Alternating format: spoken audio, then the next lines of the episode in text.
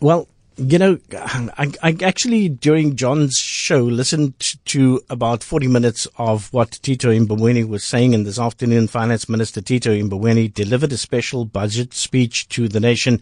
And in his speech, the minister stated that the country has generated far too much debt, and that was the country's weakness. And uh, uh, um, within probably five or ten years from now, we will be at a situation where we'll not be able to repay this debt. The debt will grow as the government looks to borrow another seven billion dollars uh, and try to keep the economy going. Now, with such gloom surrounding our economy, I'm reminded of what President Cyril Ramaphosa said about the youth needing to step up, get creative, and help strengthen the economy. And this is all good and well. But the youth are also victims to that high unemployment rate of uh, 30.1% and have been um, since before lockdown. And this 30.1%, as we said last night, is actually the, uh, the, the, thing before lockdown. It's the, the estimation and the figures and the stats before lockdown. So tonight we turn to the youth to get their thoughts on uh, Tito Mboweni's speech and joining us um, now is Elaine Scott and uh, John Dylan Peterson from um, Activate Leadership Network to share the thoughts on today's speech and what it means for the young people of this country. A very good evening to both of you. Uh, good evening, Zane. Thank you very much to everyone else for having us. Mm. Um, good evening. I was wondering, I was wondering where you were hiding. Very good evening to both I'm of you. Hiding. you know, it is. Um, we, we, I've, I've had this chat with so many young people, and um, I, I'm somebody who have never ever had a CV to get a job. So, uh, you know, you must be thinking I'm very, very lucky, but it's becoming more and more difficult. Um, John Dylan, uh, what were your main takeout thoughts from Tito Mboweni's speech this afternoon? Um, well, then, you know, I could have been optimistic and been all, well, he's going to um, hopefully allocate some funds to either the tertiary education sector or to um, relieve businesses and even speak about uh, money pumped into um, possible job creation. However, if you look at the context of this uh, budget, it was really just a supplementary budget that would really just highlight more regarding the um, uh, business relief that was announced earlier during the lockdown. Um, but then we were dis- I was dismally um, knocked out of any of any of my senses when I heard all that debt that we've accrued. So um, yeah, it's it, it's a it's a very very dismal reality, and um, in so I think the youth has just been numbstruck in any optimism throughout all this time. Um, John, you know, you know the, the important thing about this um, is that you, you know what happens with debt is that somebody eventually inherits that debt, and as young people, you guys will be inheriting that debt. How do you feel about that? Listen, that is that is um, that is a pain to really uh, be all frank about it. Um, in particular, when you look at young people that are trying to get jobs or into the job market. So you're going to enter a job market that you're going to have to try and work in to relieve uh, this this catastrophic debt that the minister spoke of. And I don't think it, it really sits well for any youth member who's who's already in dire circumstances to make a breakthrough, and now having to face with um, that type of harsh reality within the country they live in. Mm. Chatting to John Dylan Peterson from Activate Leadership Network as well as Elaine Scott. Elaine, um, as young people, what, what, what are your primary concerns about money? Um, my primary concerns about money, and I'm going to say what I said um, earlier on in mm. another interview, that I do not think South Africa lacks in resources as we do in planning and strategy. You know, I think ever since the lockdown began, um, there's been millions and billions of money allocated to different sectors for different reasons, but there has never really been direction and a proper plan set out in place. You know, so I think that the problem that comes with that is that. Um, even today, under job creation alone, the driving of job creation, we've had over 19 billion um, allocated to the course, but there's not really um, detail as to which sectors should pioneer the movement in moving towards job creation. There is no direction as to um, where the allocation is going to be specifically focused at, and that is the problem because because finances alone will not really solve the economic disaster we are in and we have been in as a country.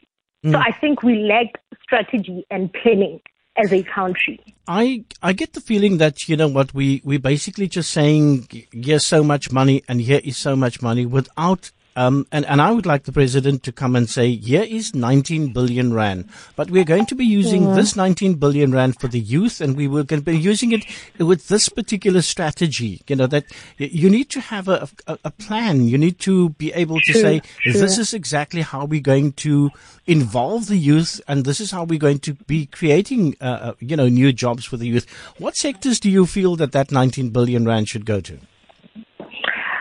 Me, it's definitely the National Youth Development Agency.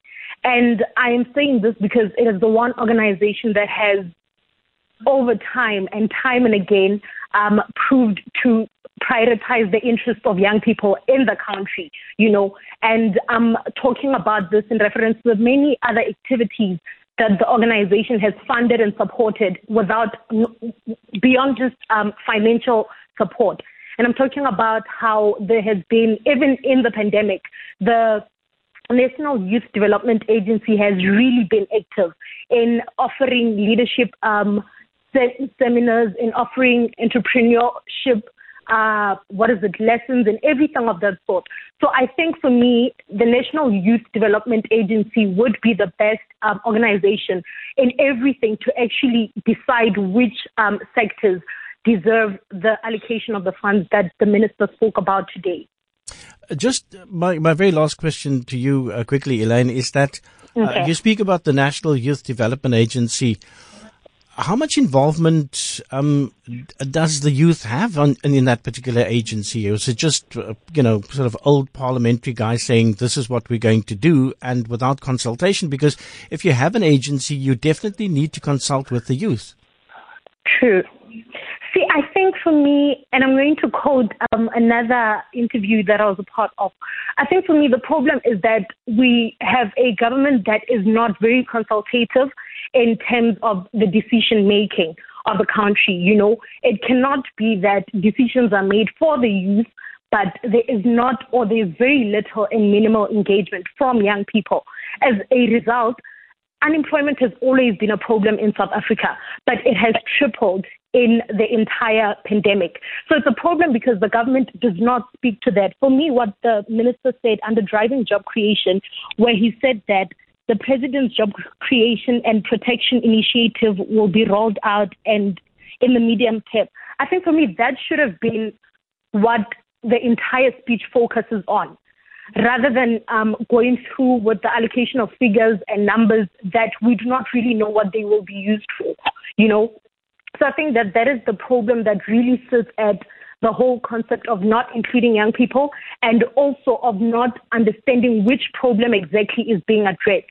Because if it's unemployment, the government is seeking to um, eradicate the ripple um, effects of, then it cannot be that money is just allocated without direction till today. Mm. We, we, we, we need to get the youth into the economy and we need to get the youth involved in the economy. We need to get the sure. youth um, uh, into, into the economy so that, you know, uh, going forward, they can actually be uh, uh take ownership of that economy. John Dylan uh, Peterson, this, uh, this evening we're chatting to John Dylan Peterson as well as Elaine Scott from Acti- um, Activate Leadership Network. And we're chatting basically about Tito Mboweni's speech, what were the shortcomings, um, and, and was the problem of youth unemployment addressed? And John, uh, we know that youth unemployment is very high. How does this affect young people uh, when they start viewing their role in the economy? Um, as is the, the minister quoted a 31, uh, 30.13% unemployment rate. And I think um, that definitely uh, would put youth at a at a, at a back foot, uh, thinking of um, of opportunities that may exist in the economy um, to potentially get a job. And I mean, as is that ballpark, that figure is um, the the the entire um, the entire country, not necessarily a specific cohort, um, being the youth, um, and being um, bombarded with these figures, I can I think slightly be overwhelming for um, any youth.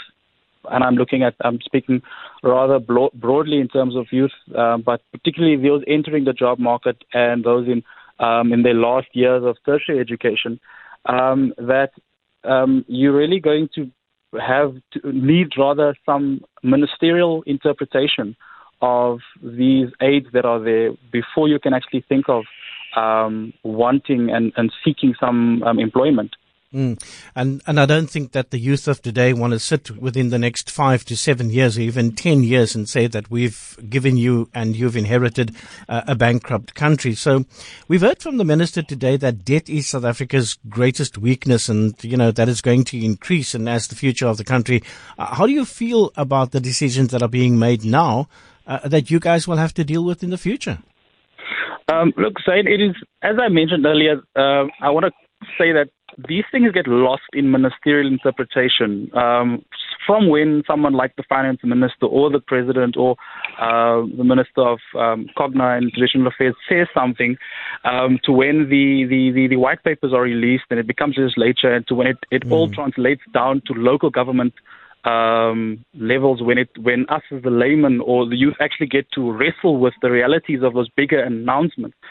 Um, that really just um, there's a lot of things uh, or, or, important elements missed in that whole chain. And by the time it gets to youth, I think um, it is just a bit overwhelming, as I've mentioned before, but also with the um, overarching concerns regarding mismanagement of funds, corruption, um, looting that happens throughout these chains. So by the time you get to a place, as Elaine mentioned, where you can potentially go request something from the NYDA, um, you you don't meet half of the requirements that weren't really mentioned in the initial speech.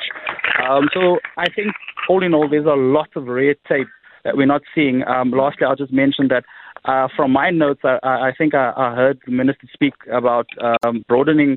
Um, this relief package to the business restart program. And in so, he quoted that more businesses will be able to go and extract from this pool. However, he equally said that this pool is becoming limited.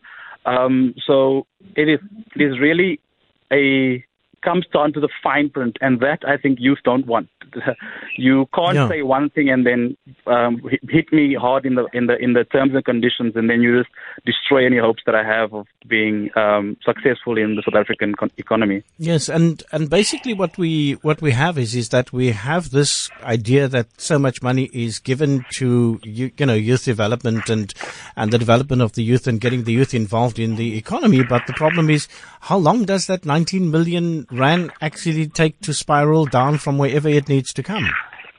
Exactly, and there's many people that are pulling from the same pool. Um, I'm in a fortunate position where I study and I work part time, and my employer um, also made use of the, uh, the UIF um, TERS grant, and that also was is is, is being um, uh, what can I say drained at at a, at a drastic level. Um, so as you said, by the time that X amount is announced to the Y that you get at the bottom and the red tape, um, you really don't believe that it's any form of relief anymore. Elaine, where where to from here? How, how, do we start helping the youth and get the youth involved in the economy and get the youth to be active? Um, you know, there's there's just so much out there, and, and, and it's it must be disheartening when you when you finish a degree or you finish matric and you just don't have nowhere to go. I think the solution is sustainability. You know, um, I was reading under the protection of the most vulnerable. And the minister expressed that all these plans under UIF and the budget they have are to come to an end in October. You know, my thing is unemployment has been an issue for the longest of time in South Africa. It is not introduced by the pandemic. Um, a continuously degrading economy has been an issue in South Africa. It is not starting now to only implement measures that are starting and ending with the pandemic is not really a solution that as a country we've been looking forward to. And I think um, in, in solving the core problem, South Africa must entrust the youth of the country. You know, equipping young people as other economies across the world are doing is not an expense, it is an investment in the future of the very same country. So I think that once South Africa takes a deliberate position to equip the young people of the country to um, what is it, to hand over even the most trickiest and demanding of positions of leadership to young people in this country, we will be bringing in, number one, relevance, and secondly, we'll be bringing in an ability to think when they are going to um, what is it, convert into adults in the future who are going to do the very same that was done with them. So, and, and a government that is dedicated towards equipping its young people and not really a um, organization or political centered um, nation. And and also, Elaine, we we need to remember that the map um, of of you know when, when we grew up, and um, you know I grew up in a in a in a situation whereby uh, you know I was a teacher in the Manenberg area, and we were told that all that you could become as a teacher, a doctor, a lawyer, you know those kind of things, because there was job reservation for us. But but mm. things have actually changed. Um, a number of young people now are freelancing. They hold down two to three jobs, and when you go to a bank, sure. for instance, to go and ask the bank for a loan, the bank says, but you don't have a job. You, you, you are a freelancer. So, um, how does that playing field change and, and, and how does that affect you guys when, you know, when you're talking about the youth and employment of the youth? There is a whole, um, reforming and reshaping of the narrative of employment that needs to happen. You know, there are many people who are wealthier than people who qualify under the term employed but they do not belong to an employer. And still, society would say they are not employed. So I think the understanding that the term unemployment and the term employment should be redefined in the context of society, where the understanding is that what boils down is the ability to live a financially sustainable life more than it is the ability to belong to an organization as a person who must just sign in um, nine to five every single day. So I think the understanding of what employment really entails and the effects of it um, will help in terms of understanding where we are as a country, where we should be going, and what measures we should take in terms of arriving there. Elaine Scott, uh, Activate Leadership Network, as well as John Dylan Peterson, thank you so much for your insights. Thank you so much for, I don't know, when I listen to the two of you, I find that there is a lot of hope and that the youth, the, the, the big thing mm. that the youth lack is hope. Uh, that's all that they want. They, they, they just they just basically want hope, and they want to be listened to, and they want to be uh, they want to be heard, and they want to be part of the decision making process in the country. Thank you so much sure. for your time, uh, both of you, and have a wonderful evening. Thank you, Jane, for thanks, Jane, for having us, and thank, thank you to the listeners. Thanks a lot. Bye bye.